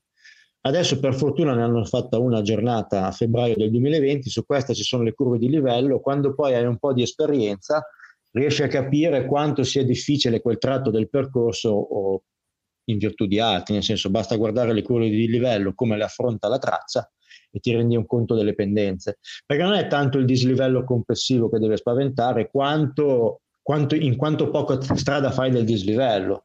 Io nella Transiberica mi sono trovato in situazioni veramente impossibili, nel senso che ho dovuto proprio neanche caricarmi la bici in spalle, perché la locomotive una volta che carica non è come la 26, è impossibile da caricare sulle spalle, è come caricarsi un GS, e quindi ho dovuto trascinarlo su, mi ricordo in una tappa che la sono veramente vista brutta, però fa un po' parte del gioco. Poi in un viaggio i momenti così per fortuna non sono tantissimi, però la sorpresa è sempre dietro l'angolo quando tu tracci da remoto, sì che poi puoi andare a studiare su Google Maps, però con lo sterrato spesso Google Street View non è passato, quindi devi un po' affidarti all'esperienza man mano che viaggi, cercare di capire, poi intuisci dalla cartina quale può essere una zona veramente difficile, allora poi magari cerchi di acquisire più informazioni su quel tratto che ti dà l'impressione abbia delle problematiche. A noi è successo nel Laos, era quella famosa tappa di 135 km che fin da maggio sapevamo che sarebbero stati 2 o 3 giorni balordi, e difatti così si è poi verificato. E niente, è il motivo. Certo. Sì, è il motivo per cui poi alla fine è bello anche questo. Io poi mi piacciono proprio le lunghe traversate, quindi ad esempio quest'anno ho deciso di fare un viaggio intorno ai 2.000-2.500 chilometri, più verso i 2.000 però, e sto facendo una traccia che abbia come chilometraggio questo. Il dislivello, anche perché come diceva Matteo è difficile poi stimarlo con precisione, quasi impossibile, perché a seconda dei dispositivi ci sono delle differenze enormi. Cerco di capirlo più in maniera visiva, guardando le curve di livello sulla mappa, e se sono pendenze pedalabili va già bene, anche se poi alla fine il dislivello sarà comunque tanto. È brutto quando tu trovi, e mi è successo, che in 400 km magari devi farti 9.000 metri di dislivello, allora diventa dura, purtroppo succede. Ciò non toglie che però tu in corso d'opera puoi comunque fare delle varianti. Ad esempio sempre nella Transiberica ero arrivato a 2 o 3 giorni da Barcellona e avevo capito che mancavano ancora 9.000 metri di dislivello in 400 km. Ne avevo già fatti 54.000, ho detto no, basta, io vado giù sulla costa, e così ho fatto. Cioè, poi alla fine è una traccia, non è che sia una legge con la pistola puntata. No, bisogna sempre, magari, magari in fase di trattatura cercare di capire anche quali potrebbero essere le vie di fuga di certi punti difficili. Sulla Sierra Nevada me le ho studiate quasi tutte, poi in realtà si è rivelato un viaggio fattibile, non ho avuto nessun problema. Vi faccio una domanda io al volo, forse è più per Matte, perché tu Stefano sei più sul wild, quindi solitamente tenda, poche volte ti fermi in strutture, almeno forse più pensando alla Spagna. In Laos invece ti sei appoggiato anche a strutture, ma quando viaggiate, adesso perché parliamo di bikepacking ma in realtà vale per qualsiasi tipologia di viaggio, prenotate prima, quanto prima, dove andate a dormire se non è in wild, cioè a che cosa vi appoggiate, quali sono gli strumenti che usate per cercare la sistemazione? Allora, i primi viaggi che facevo prenotavo già da casa, quindi dalla partenza. Io partivo e era già tutto prenotato, che è una cosa terribile da fare perché al minimo inconveniente poi sei obbligato ad arrivare là e... Confermo. Esatto, è veramente una cosa atroce. Mi è successo andando a Parigi, che a un nostro compagno quel giorno, il giorno in cui da Chambéry dovevamo arrivare a Lione, rompe il portapacchi e allora siamo rimasti fermi praticamente tutta la mattina per cercare di aggiustarlo. Avevamo prenotato, poi ci saltava tutta la sequenza di prenotazioni e allora abbiamo dovuto continuare per forza. Io ho preso una sua borsa, Emanuela ha preso l'altra sua borsa, abbiamo raggiunto Lione, siamo arrivati tipo alle 9:30, 10 di sera e ce l'abbiamo fatta. Però da allora ho smesso di prenotare, da allora mi dà un po' di ansia.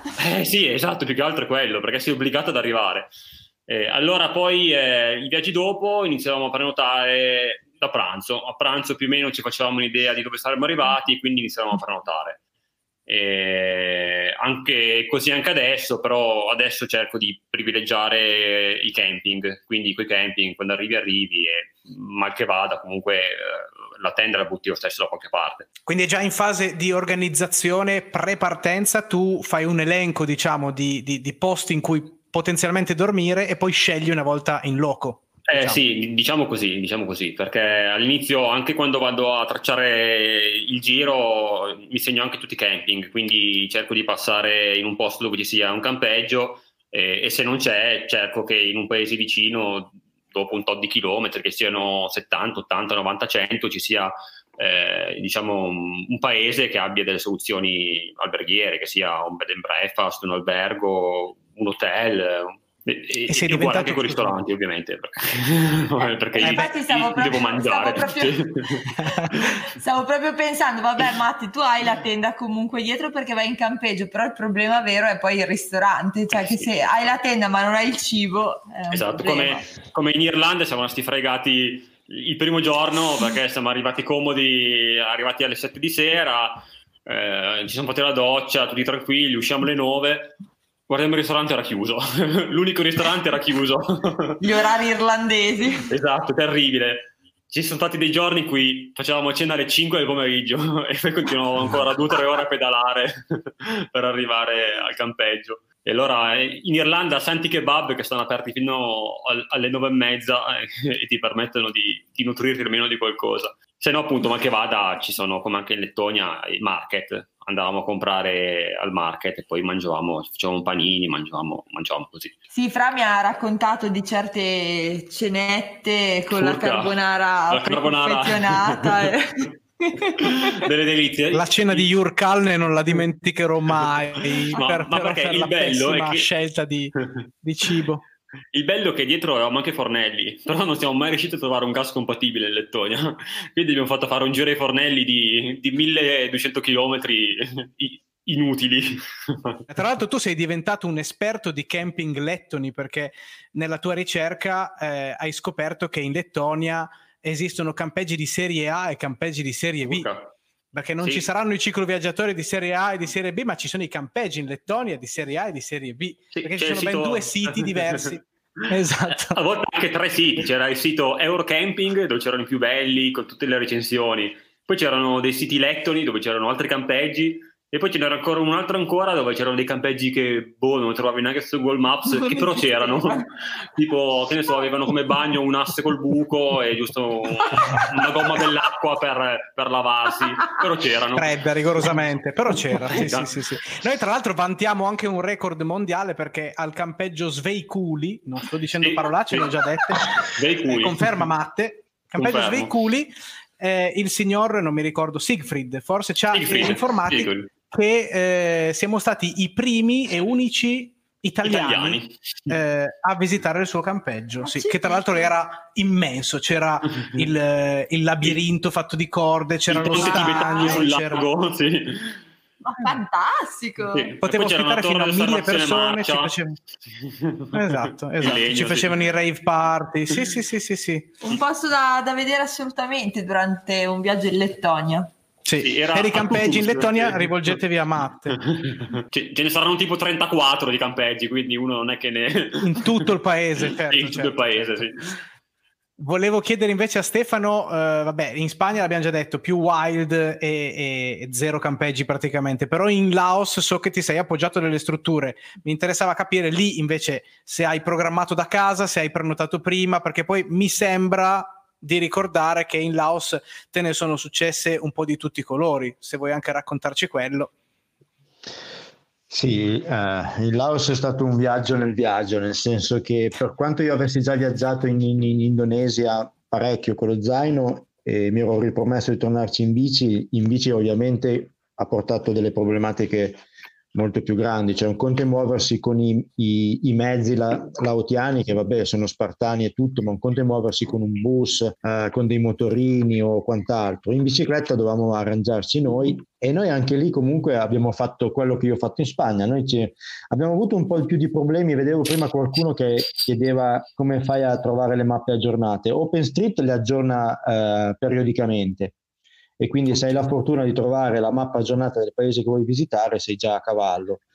Noi avevamo scaricato una mappa del Laos che però era piuttosto dettagliata per le strade, questa foto è bellissima, del giorno famoso della zona difficile che parlavo prima, però aveva la problematica che le località erano in caratteri laotiani, quindi totalmente incomprensibile per un occidentale. Tramite un sito collegato alla Garmin siamo riusciti a trovare la stessa mappa con i nomi in inglese, ed era praticamente una vittoria per noi. Abbiamo poi usato quella lì, che l'abbiamo poi caricata sulla GPS. E riguardo alle strutture, io non avevo studiato assolutamente niente, anche perché non potevamo sapere i nostri tempi di percorrenza, anzi i nostri più pessimistici pensieri si sono rivelati poi ottimistici. Avevamo una media di percorrenza bassissima, che all'inizio pensavamo quasi di essere malati perché non andavamo avanti, e poi abbiamo scoperto il perché. Non solo l'abbiamo capito sulla nostra pelle, ma ho seguito, forse hanno fatto la diretta con voi, Godimundi, giusto Veronica? Sì, assolutamente. Ecco, seguendo quella diretta, Alessandro ha raccontato proprio i problemi di pedalare in condizioni con elevata umidità e caldo, e sono praticamente come pedalare in salita anche quando sei in pianura. È esattamente così. Cioè una tappa di 100 km che qua riusciresti a chiudere in 9 ore, là ce ne vanno 15. È normale. Se no, lui addirittura è stato drastico: se non fai così muori, perché ti disidrati, è spossante, è una cosa, solo stare fermo, certo. Cioè 36-38 gradi con il 100% di umidità è una sauna, figurati pedalare con la bicicletta carica nel fango. E quello noi ci abbiamo messo un po' a capirlo, perché pensavamo di essere noi che non andavamo avanti, invece abbiamo dovuto proprio resettare tutto e partire da una media molto più bassa.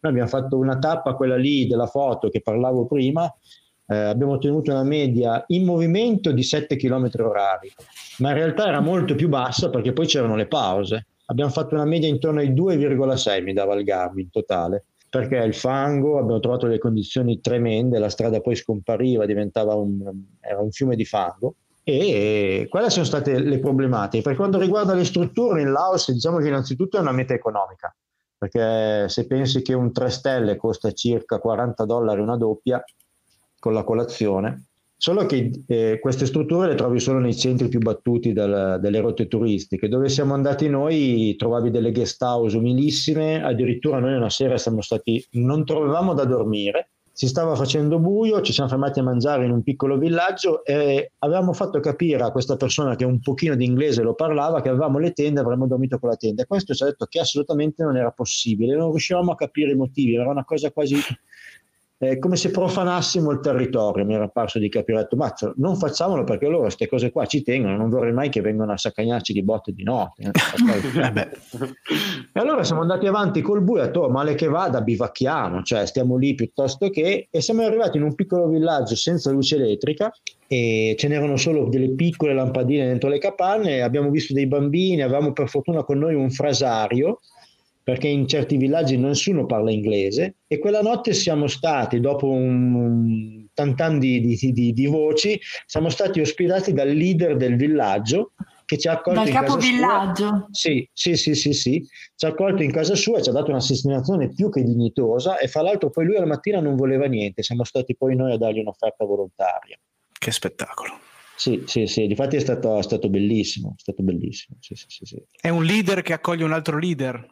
Perché sì, ha riconosciuto in te il sangue regale della Spagna. No, adesso scherzi a parte, cioè per loro era un onore avere comunque degli stranieri, perché comunque c'era sempre entusiasmo. Noi abbiamo sempre trovato un entusiasmo incredibile nei villaggi, la gente che ti veniva incontro ti chiedeva, anche se poi non riuscivi a comunicare niente, però per loro era una festa vedere passare due stranieri, perché lo è in tutto il Laos questa cosa qua, perché io già anche quando avevo viaggiato con lo zaino incontravo sempre questo entusiasmo, ma l'anno scorso noi ci siamo proprio andati a cercare delle zone dove probabilmente i turisti ne vedono 2, 3, 4, forse 5 all'anno, ma anche perché lì non c'è niente di culturalmente interessante. Sì, e però gli occhi dei bambini, ma anche degli anziani, la curiosità non puoi dimenticare queste cose qua. Non le puoi dimenticare. Cavolo, è un confronto culturale intenso, perché comunque due pianeti. Anche noi avevamo trovato un'ospitalità assoluta, veramente. Sì, Leo sì, ancora sì. Se pensa al Laos quasi si commuove, veramente bello. Per non parlare poi anche di come si mangia, di come, non so, come dicevi tu, dei sorrisi delle persone, insomma ci si sente sempre molto accolti. Guarda, sempre tornando ad Alessandro Maccarone di Godimundi, che penso che loro abbiano una discreta esperienza, e proprio loro sono stati a dire che la gente più felice, più ospitale, più allegra l'hanno trovata in Laos, e se lo dicono loro che sono stati 6 anni in giro per il mondo e buona parte di questi 6 anni li hanno passati in Asia, penso che quella percezione che abbiamo avuto noi sia proprio così. Tra l'altro lui raccontava quell'aneddoto bellissimo che loro lavorano il giusto che gli serve per campare, il resto è un di più che gli creerebbe dello stress. Già questo è una cosa incredibile, in più tendono a non farsi la casa più bella perché il vicino ne soffrirebbe, quindi puoi capire veramente la mentalità. Incredibile. Sì. È stato il viaggio in Laos è proprio, difatti sempre Terzani di cui parlavo prima lo definiva non un luogo ma uno stato d'animo, ed è veramente così.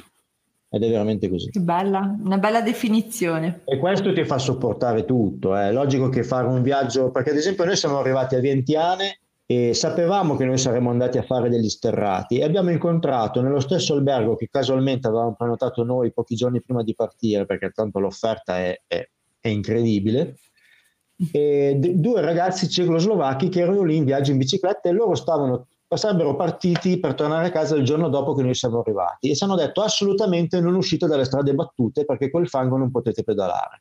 Noi non li abbiamo ascoltati perché il nostro tragitto era tutto fuori dalle linee battute. Difatti poi abbiamo avuto parecchi problemi. Si è visto prima la foto che sto riparando quella famosa ruota, che mi si è spaccata la ruota libera, e quella è stata un'esperienza che sul momento avrei voluto farne a meno, però adesso che la raccontiamo, che siamo riusciti a tornare a casa qua, lì c'è stato attimi di panico vero, perché pensavo di non riuscire più a poter pedalare. Ma poi l'ingegno si eleva all'ennesima potenza durante un viaggio, quando ci sono le difficoltà. Guarda, si vedono cose... Sì, lì è stato un po', vabbè, io fin da quando correvo in bicicletta le bici me le sono sempre smontate e rimontate, tant'è vero che sono anche famoso perché prima del viaggio io smonto completamente la bici e la rimetto insieme.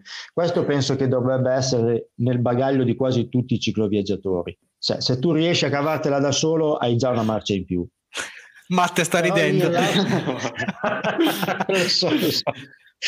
Però in Laos c'è stata anche tanta fortuna, perché quel mozzo, non è facile aprire un mozzo, e quel mozzo il caso ha voluto che si sia riuscito ad aprire con le mani, permettendoci di poterlo ispezionare, di poterlo farlo ripartire abbastanza bene per poter tornare a casa. Se non si fosse aperto il nostro viaggio sarebbe finito lì, probabilmente avremmo raggiunto con un pick up o con un elefante o non so che cosa la prima città, dopodiché avremmo comprato uno zaino, avremmo lasciato il giro di bici e avremmo girato con lo zaino, perché con la bici rotta il viaggio era di fatto finito. Tra l'altro poi lo stesso giorno Gian ruppe il perno passante della sua Fargo, che è un altro danno apocalittico. Sì, però casualmente avevamo un perno passante di scorta e la sua l'abbiamo risolto in 5 minuti. Però insomma quel giorno lì, mi ricordo che Gian, che è molto più, non so come dire, però lui diceva perché c'è successo questa cosa, perché due danni, perché hanno... E allora da lì abbiamo detto va bene, ok, sentiva un karma negativo. Sì, abbiamo applicato delle modifiche alla traccia per non rischiare di trovarci di nuovo in guai di questo tipo in zone particolarmente remote. Comunque è stato un viaggio bellissimo. Il filmato che parlava prima Gian è questo viaggio che abbiamo fatto veramente, grazie a Francesco, un buon lavoro, e speriamo di poterlo far vedere presto perché è un bel documento. Oh, lo attendiamo con ansia, ci picchia che hype! Creiamo del desiderio. Guarda, è proprio bello. Sì.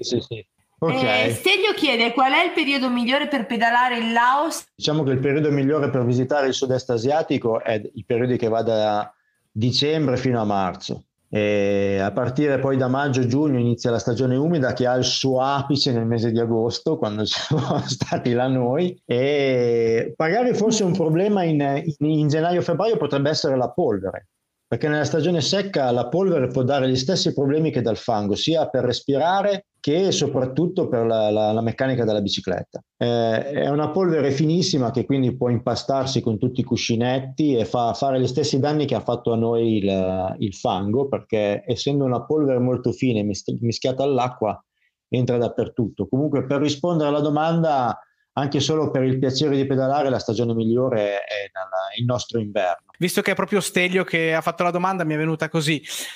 Siete entrambi frequentatori dei trail, perché Stelio ha fatto a febbraio insieme a me e a Matteo un trail a Fuerteventura, e mi è venuto in mente così.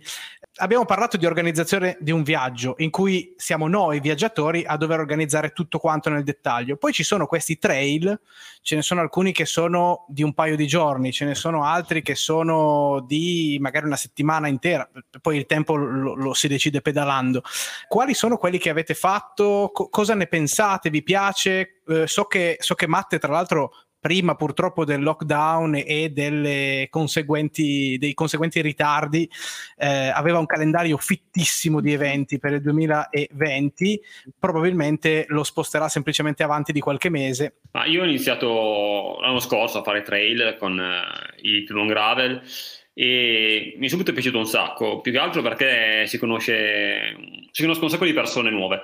E poi vabbè, io lo faccio così, proprio non da, diciamo, agonista, nel senso io vado abbastanza tranquillo, mi fermo dopo 100-120 al Brescia Gravel, ho fatto una tappa da 160 km ma solo perché ci avevano detto che in quel bar c'era la birra gratis e quindi è quel motore che muove e effettivamente c'era la birra gratis e quindi sono stati 160 km cioè sudati, ma avevamo il giusto premio alla fine. La birra motiva parecchio. Esatto, ero ben motivato. E poi ho iniziato con quelli un po' più anche un po' più complessi, come il Liguria Bike Trail, che sono stati 300 km con 9000 di dislivello, e l'ho fatto in 3 giorni e lì avevo anche la tenda dietro perché ce l'avrei fatta, anche se quando sono arrivato lì ho iniziato a chiedere alle persone: ah, ma tu cosa fai stasera, ti fermi? Ah no, io ho prenotato ad Andorra 200 km dopo. Ok, va bene. Allora sono tornato piano piano e poi ho trovato, diciamo, dei compagni che più o meno avevano il stesso passo. Loro hanno dormito nel rifugio, io con la tenda fuori dal rifugio. Mamma mia, che coraggio. E poi andato. E poi sono andato a Fuerteventura, che è stato molto molto bello, tanta roba. Ne ho altri da fare, speriamo di riuscire a ingranare. Comunque diciamo che non sono fra quelli che come Stefano che pedalano finché non arrivano.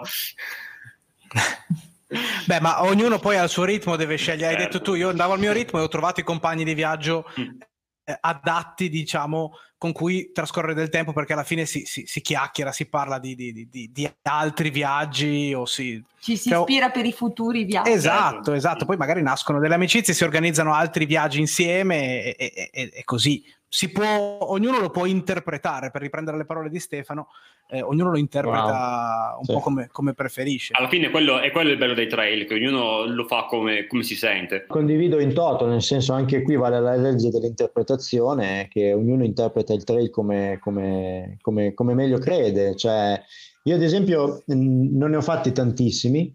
Il primo l'ho fatto nel 2017, mi sembra, ed era l'Appennino Ultra Trail, quello ancora lungo. Ho un bellissimo ricordo. Innanzitutto il trail a me mi dà una sicurezza, nel senso, ero abituato a viaggiare da solo su tracce che mi sono fatto io, il trail mi dà la certezza che la traccia sia sicura. E quindi parto un po' a cuor leggero, perché il percorso si presume, tranne alcuni casi che a volte ho letto su Facebook, che la traccia sia sicura, nel senso, il percorso è fattibile. È anche vero che conosci tanta gente, però io purtroppo, essendo un ex agonista, tendo sempre a interpretarlo in una versione un po' troppo race. Essendoci altri concorrenti, tendo sempre a inseguire quello che è davanti. E sono fatto così, cioè, se sono da solo non mi succede, se ci sono degli altri ci provo e spesso vai oltre quelli che sono i tuoi limiti, allora diventa un po' meno divertente. Però è anche vero che ti dà la possibilità di visitare delle zone come il Liguria Bike Trail che parlava Matteo, che sono zone che magari mi interessavano, non avevo mai pedalato in quella zona delle Ligurie. Il Liguria Bike Trail si svolge nell'estremo ponente ligure, in provincia di Imperia soprattutto, e ha un piccolo sconfinamento anche in Francia, almeno quello dell'anno scorso, e sono posti bellissimi, quindi si passa vicino alla Via del Sale, Monesi, Triora, ed è un paesaggio bellissimo. E poi ce ne sono altri che vorrei fare, difatti oggi io e Matteo abbiamo pedalato insieme qua nel Monferrato, e parlavamo del Marche Trail, del Sibillini, che sono percorsi che a me piacerebbe fare, però purtroppo che spesso i trail proprio portano via 2 o 3 giorni, perché alcuni sono di 400, 500, 600 chilometri, e io con il lavoro non posso svincolarmi troppo il weekend classico sabato e domenica, e sinceramente fare 600 chilometri tra sabato e domenica mi sembra eccessivo. Però ripeto, i trail sono un ottimo modo per scoprire dei territori nuovi e soprattutto delle bellezze naturali non da poco, e in Italia ne abbiamo da vendere. Io non so quale scarterei dei trail in Italia, perché sarebbero belli tutti. Matteo ne sta collezionando parecchi. No, è vero. Sì, Matteo, cioè, si sta facendo una bella esperienza. No, adesso volevo cominciare anche il bento a venire al Merano Trail, visto, però lui continua a far finta di niente. Puoi approfittarne perché sei in diretta nazionale, quindi se il bento si lega è fatta. Allora io approfitterei, visto che Matte ha fatto uscire da poco il suo video, prima di chiudere magari con un'ultima domanda o un paio di domande. Matte ha fatto uscire da poco il suo video dedicato al Fuerteventura Bike Trail di febbraio di quest'anno, tra l'altro uno degli ultimi viaggi fattibili, perché poi siamo tornati a casa ed è stato tutto chiuso. E invece Stefano, che non ha fatto uscire un video di un trail, ma lui organizza, adesso non so con che ritmo, potete andarglielo a chiedere direttamente sulla sua pagina, Monferrato Bike Ride MBR, che vuol dire anche mangia, bevi e ridi, sì, per gli amici, che è la filosofia del gruppo. Non è una squadra, è un gruppo di amici che decidono di uscire nel weekend per il Monferrato, come hanno fatto oggi Matte e Stefano insieme, e lui organizza queste uscite con anche tanta birra e tanto cibo, quindi... Oggi ho fatto 50 km ed è durato 7 ore il viaggio. Erano più tempo per i miei bar che solo a pedalare. Ma per verificare quali fossero aperti o chiusi per i prossimi giri, è quello. Sì, sì, no, Monferrato Bike Ride è un SD a tutti gli effetti, come ce ne sono tantissimi, solo che noi invece di correre facciamo più principalmente escursionismo in Monferrato, e non solo, perché comunque abbiamo una squadra con 40 tesserati, di cui ne fa orgogliosamente parte anche Matteo. Facciamo escursioni sia in Monferrato, ma ad esempio nella stagione calda come potrebbe essere adesso, purtroppo il lockdown ha bloccato tutto, noi siamo rimasti con l'ultima escursione fatta a febbraio, oggi era la reunion, stiamo pianificandone una per luglio, probabilmente andremo al fresco, quindi sulle Alpi, in inverno magari, avendo la Liguria qua vicina, giriamo spesso anche in Liguria, e l'idea è quella di vivere un'escursione come un viaggio, quindi a volte pedaliamo, facciamo anche escursioni di 100 km qua nel Monferrato, che poi è un territorio che si presta benissimo al pedalare, perché è bellissimo, non ha grandi dislivelli, non ci sono pendenze impossibili, e si può unire il Monferrato all'enogastronomia, perché no, alla fine del giro, se tutto si finisce con una bella mangiata, un buon bicchiere di vino, perché no, forse noi ogni tanto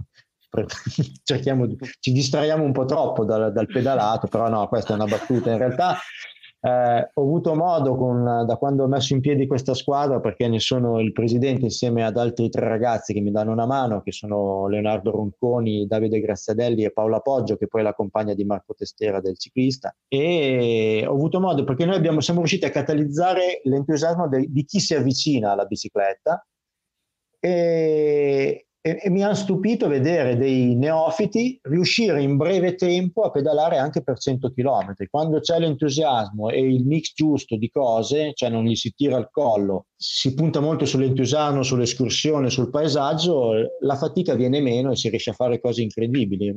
Hanno stupito anche un ciclista navigato come me, navigato nel senso, io ho iniziato ad andare in bici negli anni 90 e ho corso per 15 anni, quindi insomma un po' di esperienza me la sono fatta. E io mai avrei pensato nei primi 3 anni di mia carriera di fare dei giri da 100 km, e invece questi ragazzi lo fanno, insomma ne siamo contentissimi. Alcuni di loro poi si sono avvicinati anche al cicloviaggio, che poi noi oltre a escursioni di giornata abbiamo fatto anche escursioni in bikepacking in weekend, dormendo nei campeggi, negli ostelli, insomma cerchiamo di fare questo tipo di attività che secondo me può dare tanta soddisfazione. Ottimo spazio pubblicitario meritato. La volta scorsa, tra l'altro, mentre Leo seleziona l'ultimissima domanda e poi chiudiamo perché altrimenti la gente a casa dice l'altra volta abbiamo ricordato che la tua associazione, Stefano, dà anche in prestito, volendo in noleggio, l'attrezzatura da bikepacking, sì. Se uno non la possedesse e volesse provarla, l'attrezzatura di VAP Cycling, sia front che sottosella, tu noleggi appunto questa attrezzatura, hai dei set da lasciare per chi volesse provarli e farsi il viaggetto, e poi ritorna, tanto sai chi sono. Sì. Quindi... in occasione del BAM dell'anno scorso ho parlato a Renzo Fornaro del progetto di MBR, e lui ha accolto favorevolmente, ci ha fornito alcuni kit completi di bikepacking, quindi di ottima qualità, sia con già le butterfly gun e tutto il resto. Per i nostri tesserati noi lo diamo praticamente comodato d'uso, cioè quando facciamo le escursioni chi non ce l'ha lo può prendere, e lo stesso se vuole farsi un viaggetto, un weekend, e chi gravita intorno a noi lo può noleggiare a una cifra concordata e ha la possibilità di testare del materiale di bikepacking di ottima qualità senza dover investire una cifra iniziale che sarebbe comunque importante, e capire se gli piace quel tipo di assetto della bicicletta. Sì. Top, fantastico. Okay. Ultima domanda di Leo dalla regia. Sì, allora ce ne sono un sacco di tecniche, diciamo. Vai. Pedali SPD o flat? SPD. Ok, tutti e due SPD. Quindi scontentate solo Vero in questo caso. E poi c'era una domanda invece sugli attrezzi. Quali attrezzi, eccola lì, quali attrezzi e ricambi portate per i vostri viaggi? Anche qua telegrafici, ragazzi, che siamo proprio in chiusura. Cioè, io mi porto uno che sia in grado di aggiustarmi la bici.